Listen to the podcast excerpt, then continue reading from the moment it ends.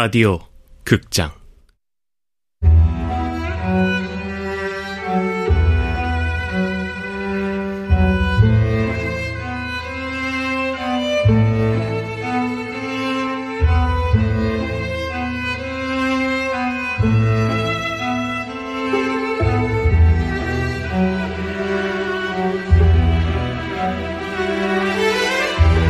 영양만두를 먹는 가족 원작 이재찬 극본 명창현 연출 황영선. 여덟 번째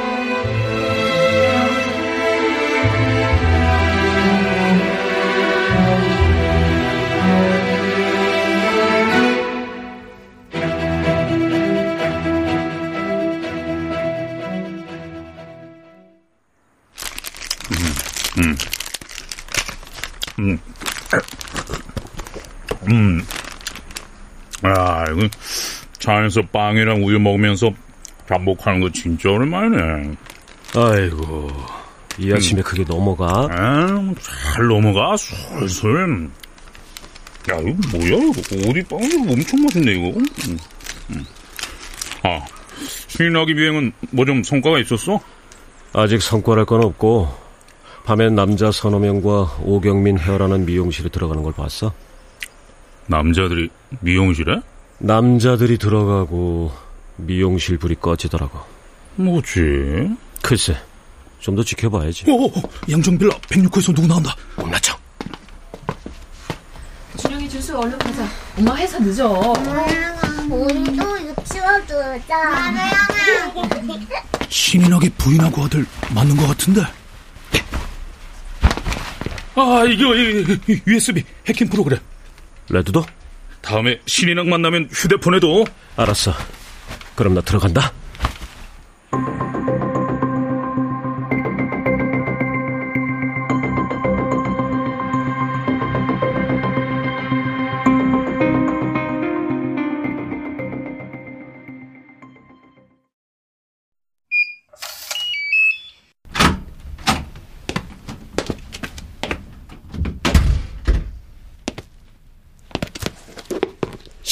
신인학의 집안. 식탁 위엔 밥과 빵을 먹은 흔적이 그대로다. 아, 여보, 얼른 아침 먹어. 국 씻는다. 아, 알았어. 남편은 아침에 꼭 밥과 국을 먹는 걸로 자신의 존재감을 증명했을 것이다. 얘들아, 유치원 가야지. 얼른 토스트랑 우유 먹어. 빨리, 빨리, 빨리. 아침에 두 번 아침을 차린 아내는 출근을 하고 먼저 퇴근하는 남편이 유치원에 들러 아이들을 찾고 아내가 올 때까지 돌볼 것이다. 난 그런 사이클에서 이탈했다. 탈락일 수도 있겠고. 거실 장식장엔 30년은 지난 것 같은 빛바랜 사진들.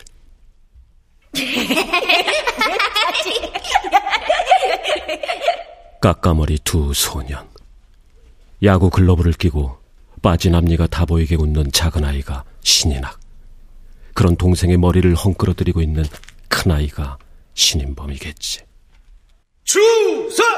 야 우리 인학이 제법인데! 중성! 군복을 입은 신인학과 양복 입은 신인범. 사진 속 형제는 세월이 지나서도 어깨 동무를 풀지 않았다. 그리고 거실벽 한가운데를 떡 버티고 있는 신인학의 가족 사진.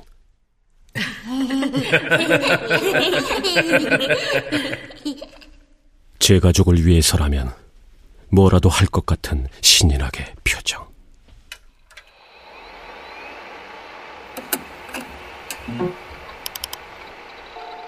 신인학의 컴퓨터에 해킹 프로그램이 깔렸다.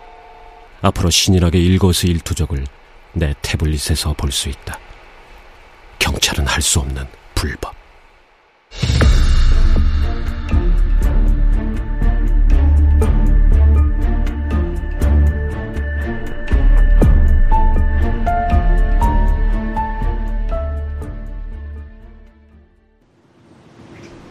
야, 오늘 나 탈 거야, 내려. 안 돼. 너 한 번, 나 한 번 타기로 했잖아. 그러니까 내리라고. 아, 신준영? 누구세요? 어, 아저씨는 아빠랑 아는 사람이야. 아빠 성함이 신이랑 맞지? 신자, 인자, 학자요. 오, 제법인데. 정말 똑똑하다. 최고야. 아빠 친구예요? 응.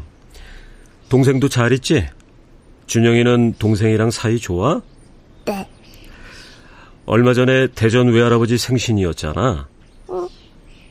어떻게 알았어요? 아빠랑 아는 사이니까. 그때 말이야. 할아버지 댁에 갔었니? 아니요. 아무도 안 갔어?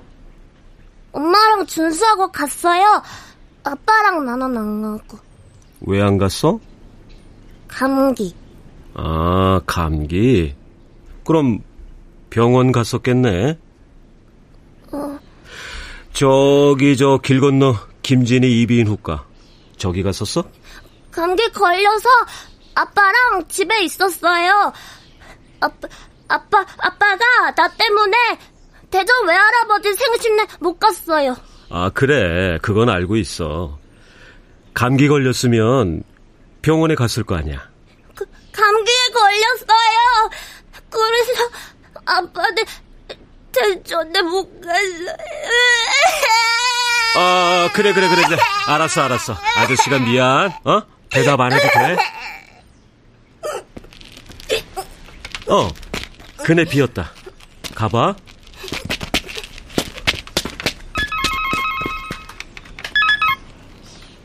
여보세요.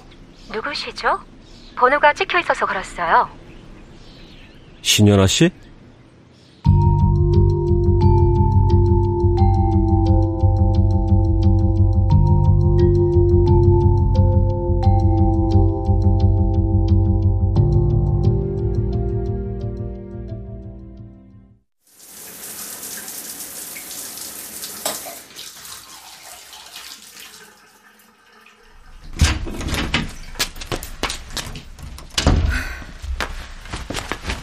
죄송해요. 제가 좀 어지러워서 집으로 오시라고 했어요. 누워있다 간신히 좀 전에 씻느라 머리도 못 말린 채로 뵙네요. 에이, 괜찮습니다. 어지럼증은 왜? 오빠 그렇게 되고 난 후부터 계속 좀 컨디션이 안 좋아요. 어머니가 와 계시다고요? 어디 계십니까? 교회에 가셨나 봐요. 어머니는 좀 어떠세요? 힘드시죠, 뭐. 어릴 때 오빠가 없어진 적이 있었나 봐요. 경찰에 신고도 하고 동네 사람들이랑 온 동네를 찾으러 다녔는데 다음 날 오빠가 글쎄 집 창고에서 자고 있더래요. 놀다가 잠들어 버린 거죠. 엄마는 그때처럼 아무 일 없었던 듯 오빠가 돌아올 거라고 믿고 있어요. 저도 남편 대신 오빠한테 많이 의지했는데. 아, 전 돌싱이에요. 음, 신연아 씨도 오빠한테 사업 자금을 빌려주셨나요? 네, 금액이 얼마나 되죠? 글쎄요. 그때 그때 급하다고 연락 오면 되는 대로 보내서. 하, 원망은 안 해요. 내가 하고 싶어서 한 거니까. 이번 사업은 정말 잘 될 수 있었는데. 초농이 오빠의 인생을 송두리째 훔쳐갔어요. 마지막엔 제발 고구마 라면이니 초농이니 미련 버리고 돈 대줄 테니까 작게 장사 시작하라고 했어요. 그랬더니요. 포기 못 하겠대요. 5년이나 매달린 일이었으니까. 신인범 씨에게 고구마 라면은 아버님의 소화 같은 것이었겠죠.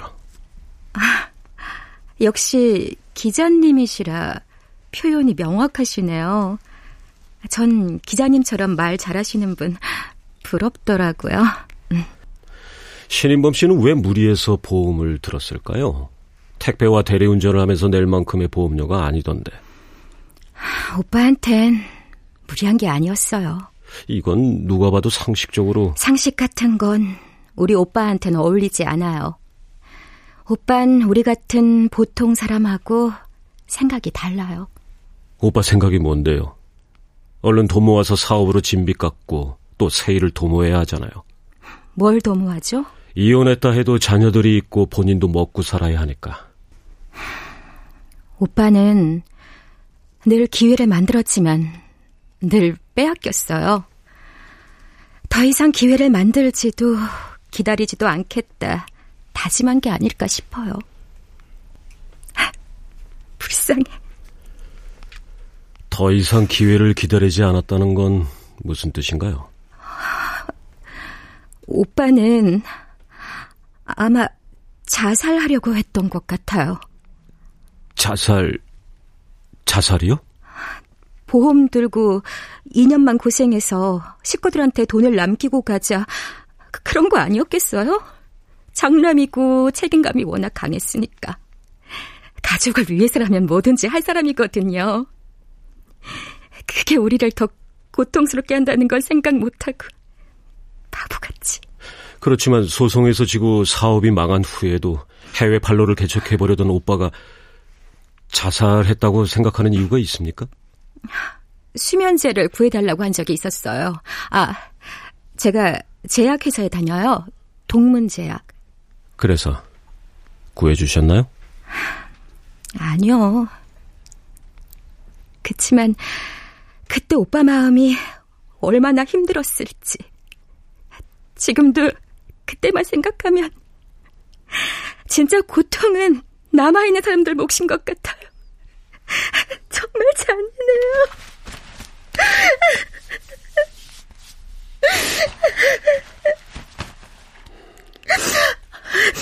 거기 테이블에 티슈 좀. 아, 네. 여기. 힘드시면 오늘은 그만할까요?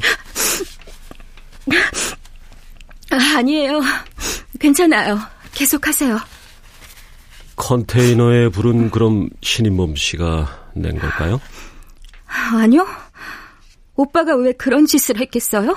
자살을 계획했다면 전기 합선이었어요. 경찰도 그렇게 결론 지었고. 우연이군요. 자살하려고 10억 원대 보험에 들었는데 마침 전기 합선으로 불이 났다. 아, 저도 처음엔 무슨 이런 우연이 있나 했어요. 근데 친구가 그런 말을 해주더라고요. 신이 만든 모든 필연이 사실은 전부 우연이라고. 화재 사고가 있던 날 뭘 하셨습니까? 저요? 네. 회사에서 성모도로 워크숍을 갔었어요. 밍크! 짖지 마. 손님이셔, 손님. 네, 옳지.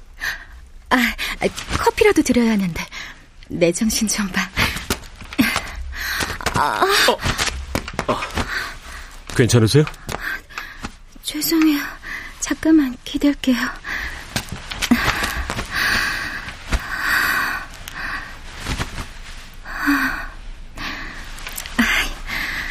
이제 됐어요. 잠깐 앉아 계세요. 차는 괜찮습니다. 잠깐이면 돼요.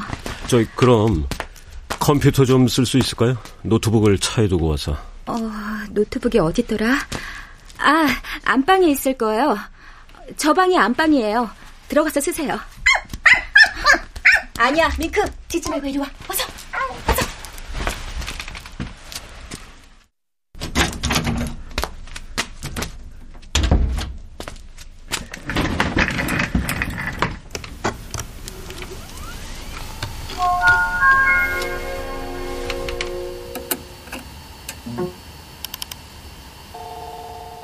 노트북에 레드도 프로그램을 설치하는 동안 신열아의 방을 둘러봤다.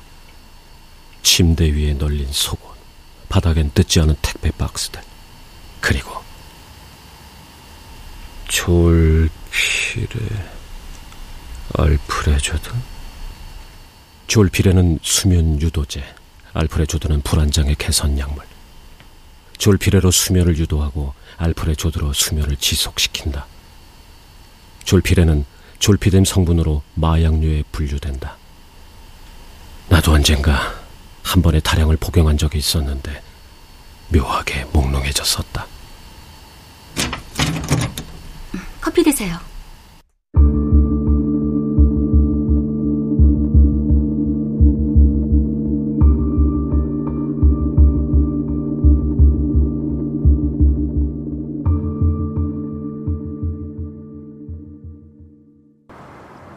아, 시간 내주셔서 감사합니다. 황승찬 기자입니다. 아, 아, 저희 사촌 오빠한테 듣기론 뭐 기업 내 회식 문화? 뭐 그런 거 취재하는데 도움이 필요하다고 해서 그 사촌 오빠랑은 친구세요? 아, 아, 아 아니요. 사촌 오빠부를 직접 알지 못합니다. 뭐 취재원 한 명 소개받을 때 때로는 서너 명, 어떤 땐 열 명도 넘게 거치기도 했어요. 아, 아예 무슨 말인지 알겠어요. 아유 고생이 많으시네요. 뭐 이 세상 모든 밥벌이가 그렇죠. 아, 바쁘실 텐데 본론으로 들어가죠. 지난 19일 1박 2일 회사 워크숍이 있었잖아요. 아, 네. 전 직원 참여 워크숍이었어요. 저희 회사는 부모님 장례식 제외하고는 빠질 수 없는 분위기예요. 부모님 장례식도 가지 말라고 하면 못 갈걸요? 아이고, 여전히 그런 문화가 존재하는군요. 네. 제가 테니스를 좋아하는데요. 테니스 왕제 로저 페더러 아세요? 얼마 전에 은퇴 선언했죠? 어, 네, 맞아요. 예전에 그 선수가 셋째 아이 출산을 앞두고 만약 출산일이 프랑스 오픈과 겹치면 나는 이 대회를 기권하겠다. 그랬다잖아요.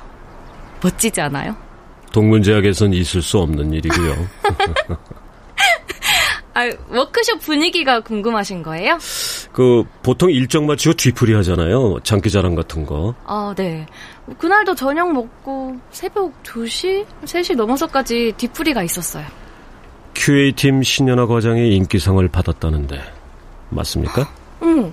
어떻게 아세요? 맞아요.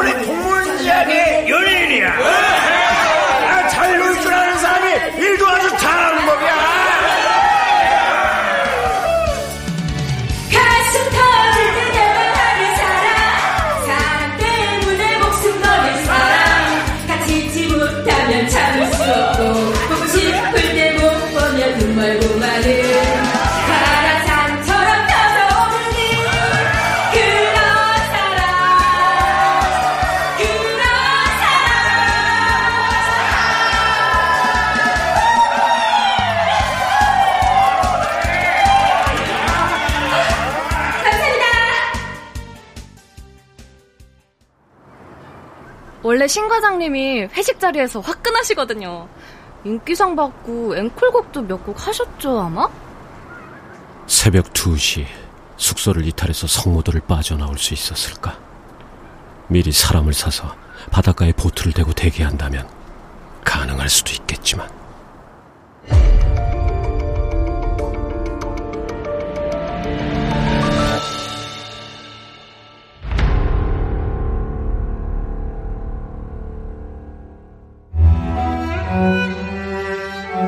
라디오 극장 영양만두를 먹는 가족 이재찬 원작 명창현 극본 황영선 연출로 여덟 번째 시간이었습니다.